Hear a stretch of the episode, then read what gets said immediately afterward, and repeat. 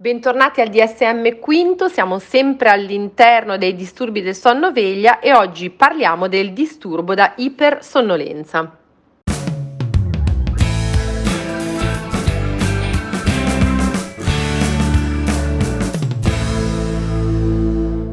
Eccoci, quali sono i criteri diagnostici? Viene riferito un'eccessiva sonnolenza, appunto ipersonnolenza, nonostante un periodo principale di sonno della durata di almeno 7 ore, con almeno uno dei seguenti sintomi periodi ricorrenti di sonno o intrusioni di sonno nel corso della stessa giornata, un episodio principale prolungato di sonno della durata di più di 9 ore al giorno che è però non è ristoratore, quindi non è riposante, difficoltà nell'essere completamente svegli in seguito a un risveglio improvviso.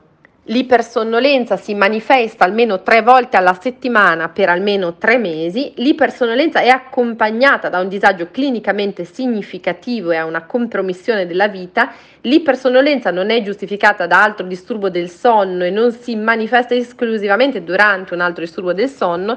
L'ipersonnolenza non è attribuibile agli effetti fisiologici di una sostanza e la coesistenza di altri disturbi mentali non spiega la, mh, in modo predominante l'ipersonnolenza sonnolenza. Va specificato se è con disturbo mentale, con condizione medica o con un altro disturbo del sonno.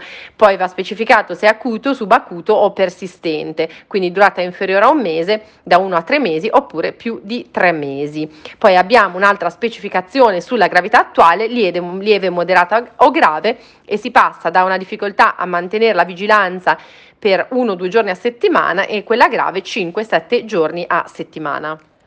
Qualche caratteristica diagnostica dell'ipersonnolenza, che è un termine diagnostico ampio e comprende sintomi sia di eccessiva quantità di sonno, quindi per esempio il prolungamento del sonno notturno, il sonno diurno involontario, o anche una veglia di qualità deteriorata, cioè un esempio la propensione a dormire durante la veglia e anche mh, oppure la difficoltà a risvegliarsi o l'incapacità di rimanere sveglio quando richiesto.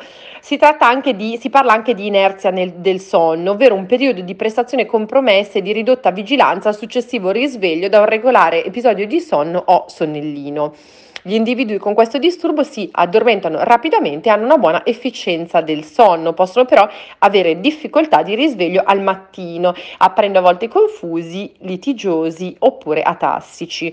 Questa prolungata compromissione della vigilanza al passaggio sonno-veglio è spesso riferita come inerzia del sonno.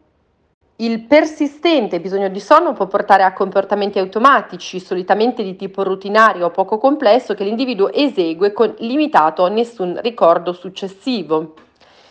Per alcuni individui con disturbo da ipersonnolenza, il principale episodio di sonno, che per la maggior parte delle persone è notturno, dura 9 ore o più. Tuttavia il sonno è spesso non ristoratore ed è seguito dalle discusse precedentemente difficoltà di risveglio al mattino. Per gli individui con disturbo da ipersonnolenza il principale episodio di sonno è della durata normale del sonno notturno. In questi casi però l'eccessiva sonnolenza è caratterizzata da diversi sonnellini diurni involontari. Questi sonnellini diurni tendono ad essere relativamente lunghi e spesso durano un'ora o più e sono vissuti come non riposanti e spesso non comportano un miglioramento della sonnolenza. Gli individui con ipersonnolenza fanno sonnellini diurni quasi tutti i giorni indipendentemente dalla durata del sonno notturno. La qualità soggettiva del sonno può essere o non essere riferita come buona.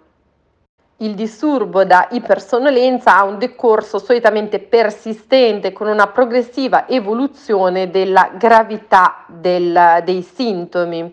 L'ipersonnolenza ha un esordio progressivo con sintomi che iniziano tra i 15 e i 25 anni e con una progressione graduale nel corso delle settimane e nei mesi.